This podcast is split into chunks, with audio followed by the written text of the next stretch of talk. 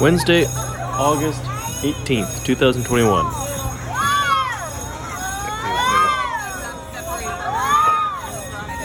Hanging on for dear life.